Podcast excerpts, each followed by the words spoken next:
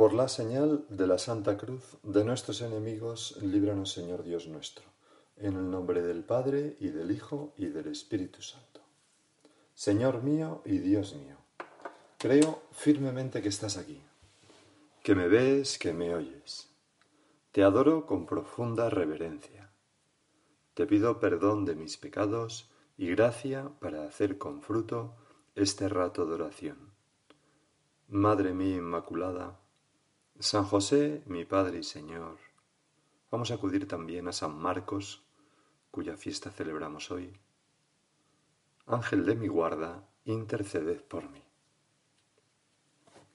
Ya he dicho que celebramos hoy la fiesta de San Marcos, el evangelista.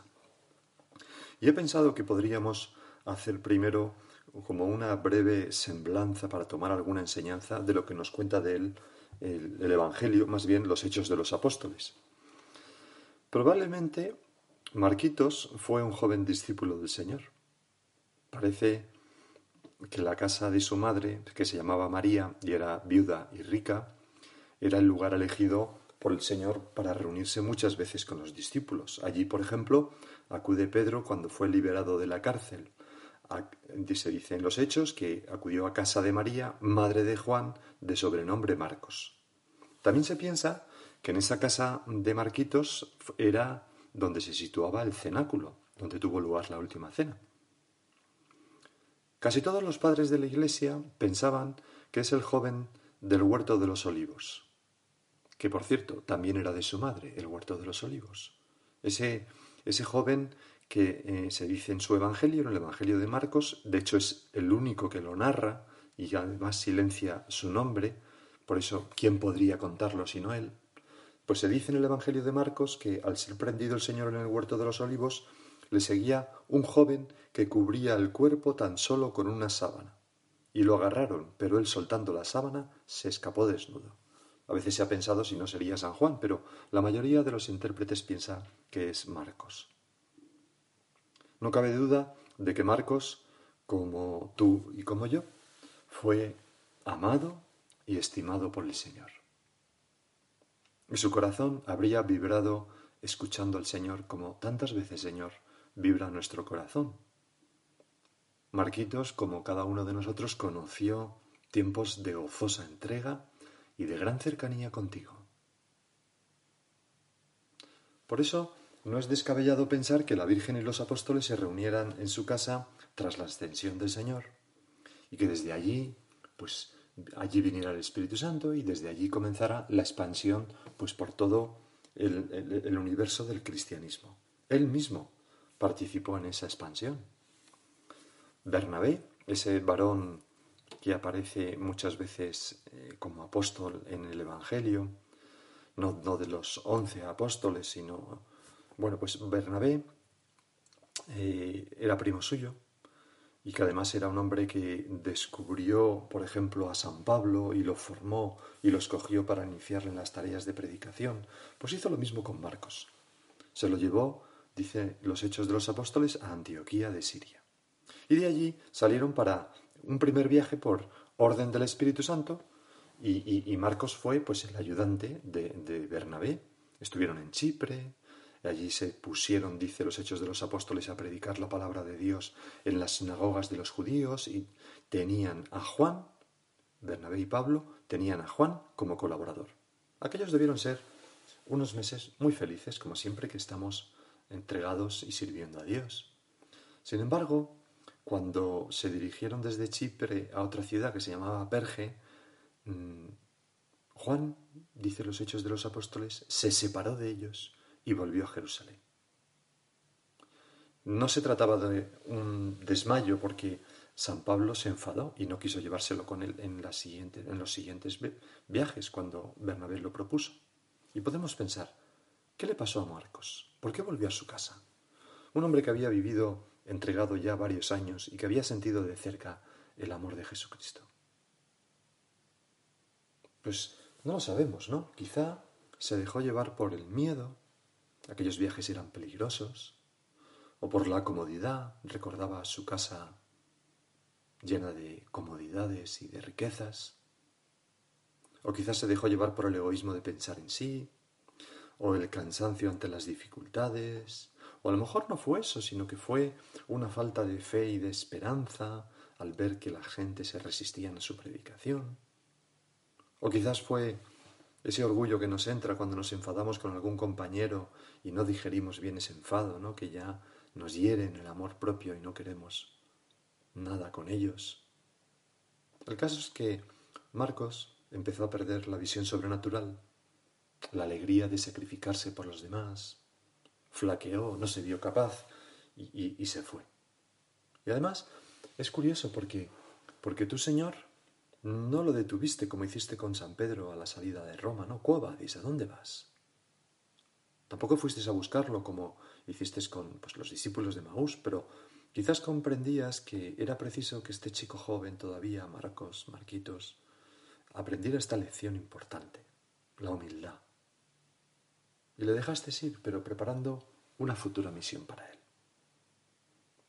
Marcos, sin embargo, no abandonó todo. Eh, no se fue como aquel otro discípulo, Demas, que marchó tras los encantos del mundo a Tesalónica, dice con tristeza San Pablo en, en, esa carta a Timoteo. Marcos no, Marcos se fue a su casa, que era donde estaba su madre y la Virgen, y donde estaba la iglesia. Y allí recapacitaría, pediría perdón, se humillaría, quizás pasaría por la vergüenza de tener que admitir pues su error. ¿Qué haces aquí? Pues, pues, pues, pues. Pero no estabas con, con Pablo y con Bernabé, sí, pero eh, me asusté y me fui. Me cansé y me fui. Y eso era bajar como del pedestal. Y quizás allí, en ese tiempo, tuvo ocasión de pensar y, descubrir en su vida, hacer examen de muchas pequeñas cosas que le habían llevado a esa deserción. Y se convirtió y volvió a empezar con más, con más humildad. También a nosotros nos puede pasar alguna vez esto. Podemos nosotros, Señor, hacer al indio, dejarnos llevar por la tentación, cualquiera que sea, y condicionar nuestro amor a ti o nuestro amor a los demás. Podemos anteponer nuestras propias cosas a nuestra familia, a nuestros amigos. Podemos dejarnos llevar, ya digo, por cualquier cualquiera debilidad, sea, sea el cansancio, el egoísmo, la pereza, la sensualidad, la ira, el envidio, el orgullo, sigue diciendo, ¿no? Cualquier pecado, todos los pecados capitales los podemos tener. O quizás ese orgullo nos puede llevar a no aceptar una enseñanza de la Iglesia, que es siempre sabia y misericordiosa con nosotros, es nuestra madre. Pues sea lo que nos pase, ¿no? Si alguna vez nos pasa, ojalá, Señor, sepamos reaccionar con humildad, acudir a la Virgen y volver a casa cuando metamos la pata. Te pedimos que reaccionemos así. Quizás en esta cuarentena, que ya pasa de 40 días, hemos, mm, hemos tenido que hacer este movimiento de vuelta a casa muchas veces, de volver a empezar, de pedir perdón a los que nos rodean. Cuando pasa el tiempo, pues cada vez estamos a lo mejor más irascibles y podemos saltar con más facilidad. Pues volver a casa, ¿no? Y decir, bueno, Señor, venga, vuelvo a empezar. Ha sido un rebuzno esto que he soltado y ya está. Puedes pensar que son cosas pequeñas, pero en esas cosas pequeñas se fragua la fidelidad a Dios y la fidelidad a los demás. Por eso, Señor, te pedimos luz para ver si hay alguno de estos puntos en los que tenemos que convertirnos con fuerza. Porque vamos a seguir con la historia de Marcos. No termina aquí. Afortunadamente, Marcos tenía a Bernabé, su primo, un hombre que comprendía la debilidad y volvió a confiar en él como había confiado en Pablo cuando nadie confiaba en él. Saulo el perseguidor, ¿no? Incluso podemos decir que Bernabé en esto fue mejor que San Pablo. Porque en aquella discusión que tuvieron Bernabé y Pablo, se, se produce una gran tensión, dicen los hechos de los apóstoles, y cada uno se fue por su sitio. Y entonces dice, Bernabé, tomando a Marcos, se embarcó para Chipre. De nuevo volvieron para allá, donde Marcos les había abandonado. Como el parchís, ¿no? Vuelves a la casilla de salida. Le da como esta nueva oportunidad. Y así hemos de ser también nosotros, Señor. Con un hijo, con un hermano, con una madre, con un amigo, una amiga. Dar nuevas oportunidades. Marcos tuvo a Bernabé, nosotros te tenemos así a ti, Señor, tenemos a tantas personas que nos quieren, tenemos a los sacerdotes de Cristo que eh, tantas veces nos acogen como, como el mismo Cristo, ¿verdad? Y nos ayudan a salir del pecado. Que Bernabé acertó al dar confianza a Marcos lo demuestra la historia, porque unos diez años más tarde, en torno al año 62, lo encontramos ya en Roma y está, fíjate, ayudando a San Pedro como su intérprete. Y con tal fidelidad que el mismo Pedro en una de sus cartas le llama su hijo querido. Incluso San Pablo, aquel mismo, aquel mismo que, que, que lo rechazó y que no quiso saber nada con él, recapacitó y cambió de opinión y vuelve a contar con él. Por ejemplo, en la carta de San Pablo a Filemón nombra entre sus colaboradores el primero a Marcos, luego a Aristarco, además y Lucas, ¿no? Otro evangelista. Y luego, en la carta a los colosenses, le dirige un piropo, le dice, os saluda Aristarco, Marcos, primo de Bernabé, y también Jesús. Estos son los únicos que colaboran conmigo por el reino de Dios y que me han servido de consuelo. O sea que Marcos se convirtió en un consuelo para San Pablo también, no solamente para Pedro. Y hasta el punto que años más tarde, en el año 66, cuatro años más tarde, en, la carta a Timoteo, le pide que por favor venga con Marcos porque es muy útil para el ministerio. Qué, qué gran enseñanza, Señor. También nosotros, con nuestras miserias combatidas, si procuramos convertirnos cada día y levantarnos cuantas veces sea preciso, podemos ser útiles, colaboradores en la expansión de la Iglesia, ser buenos hijos en los que el Papa se puede apoyar, buenos miembros de nuestra familia, buenos amigos, personas en las que los demás cristianos se pueden apoyar, repito, siempre estamos a tiempo. ¿Cómo entendemos esas palabras de San José María? que decía, es el momento de renovarse, hijos míos. La santidad consiste en esto, cada día renacer, cada día recomenzar. No os preocupen vuestros errores si tenéis la buena voluntad de empezar de nuevo. Marcos es para nosotros eso, un ejemplo de cómo se recomienza con humildad. Y cómo el haber traicionado no significa que uno sea un traidor. A veces hacemos algo mal y nos ya nos parece que está todo perdido. No es verdad. Contamos con la gracia de Dios. Podemos cambiar, podemos rehacernos, podemos volver a ser un apoyo para nuestros hermanos y ser instrumentos del Espíritu Santo. Que hayamos traicionado a Jesús o a los demás o a un ser querido no significa que seamos traidores. Significa que somos pobres criaturas, débiles. Pero aún hay más. Fíjate que precisamente será en esos años de Roma, más o menos entre el 60 y 70, cuando Marcos escriba su Evangelio, en el cual recoge la predicación de San Pedro. Muchos piensan que es el primer Evangelio. San Clemente de Alejandría dice que lo escribió a ruegos de los cristianos de Roma. Y sin duda, Señor, movido por tu Espíritu, por el Espíritu Santo. Y es un tesoro el Evangelio de Marcos, como todos los demás.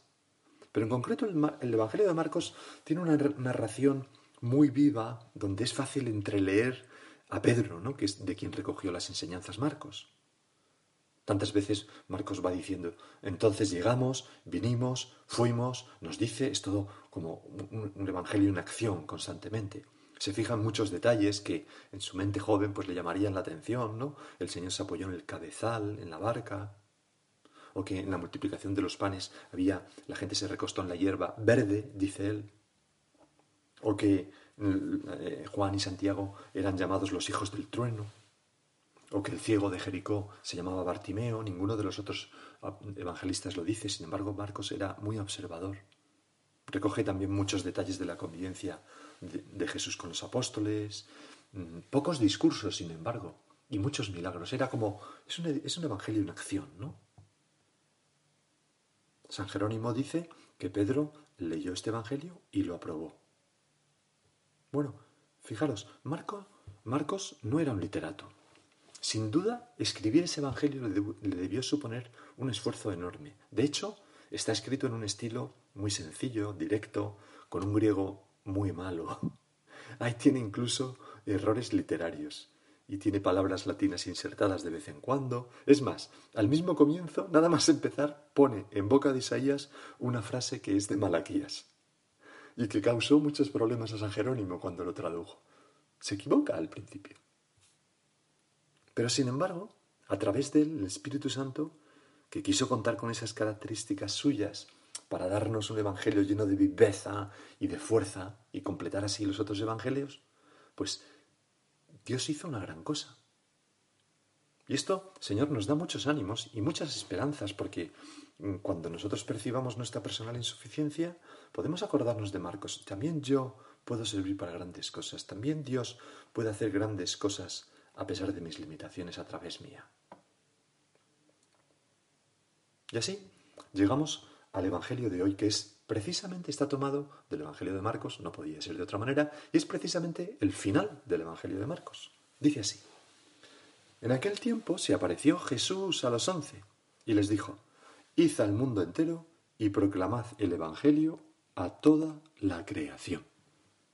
El que crea y sea bautizado se salvará, el que no crea será condenado. A los que crean les acompañarán estos signos.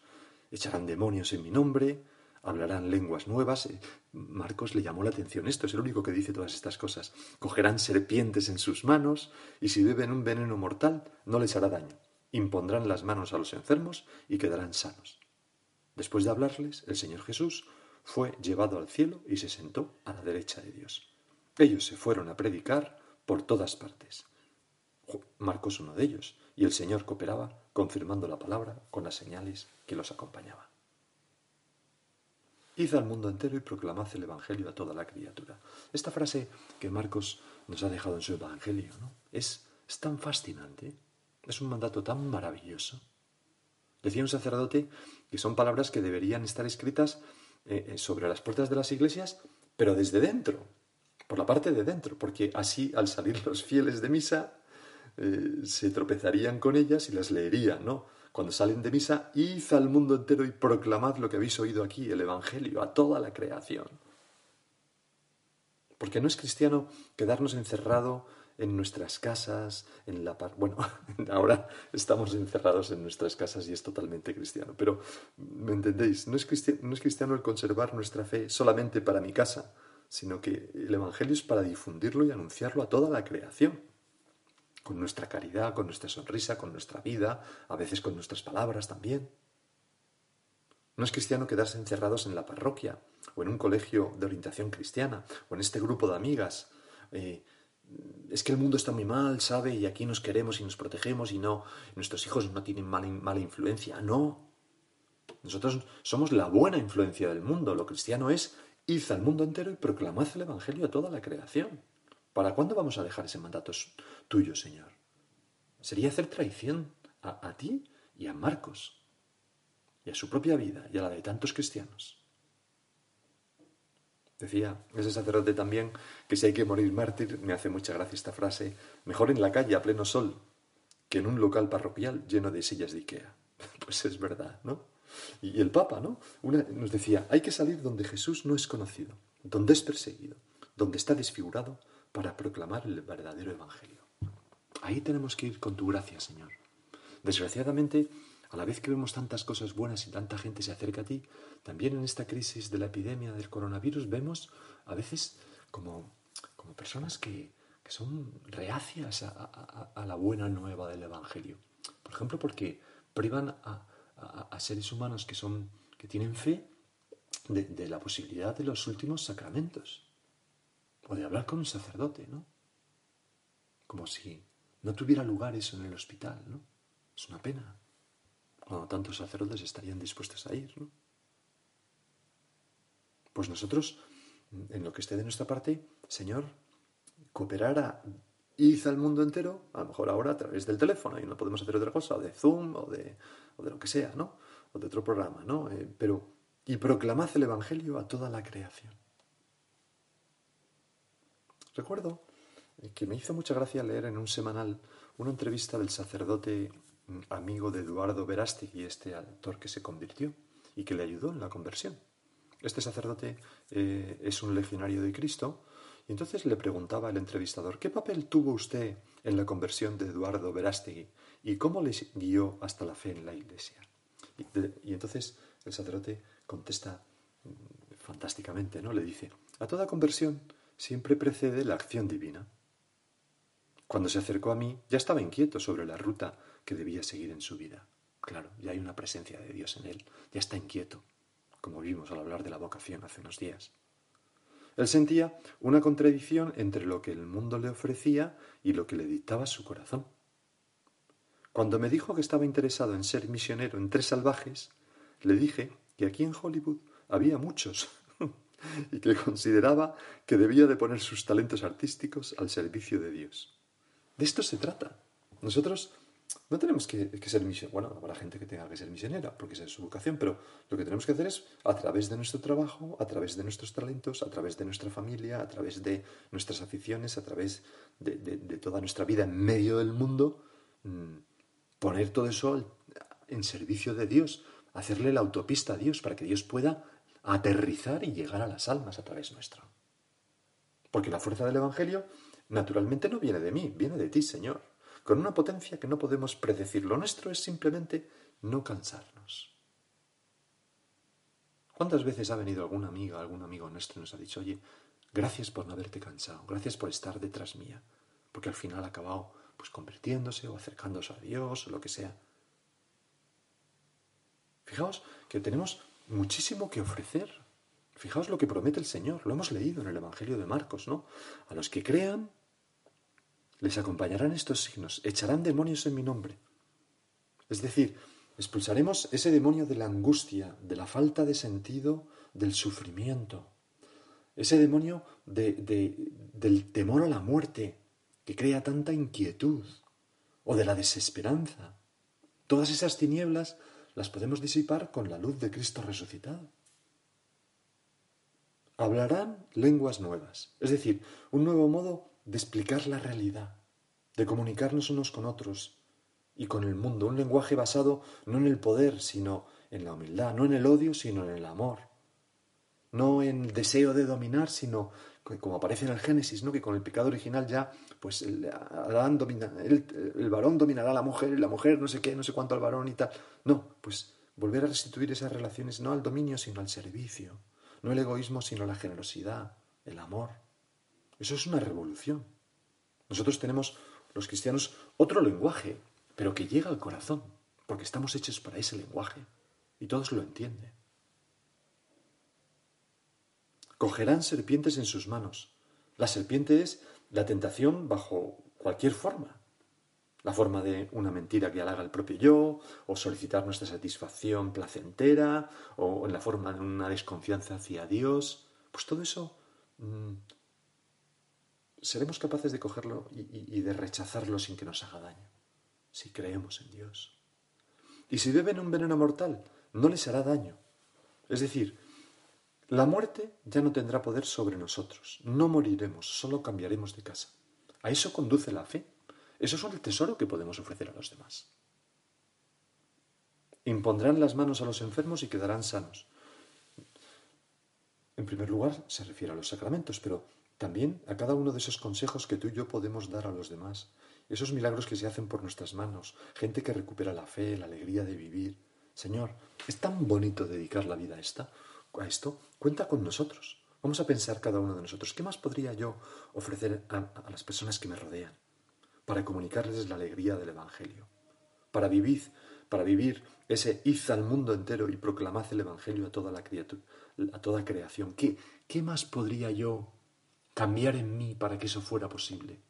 A lo mejor es, tengo que decirles algo, pero a lo mejor no tengo que decirles nada, tengo que cambiar mi modo de comportarme, ser más alegre, más luminoso, más humilde, más cariñoso en esto. Darles esto a leer, hacer esto con ellos, proponer este al asunto, rezar más por ellos.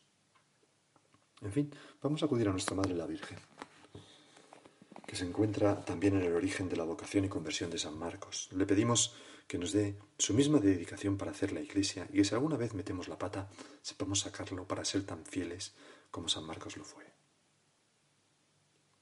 Y ahora si quieres seguir unos minutos, lo dejamos aquí.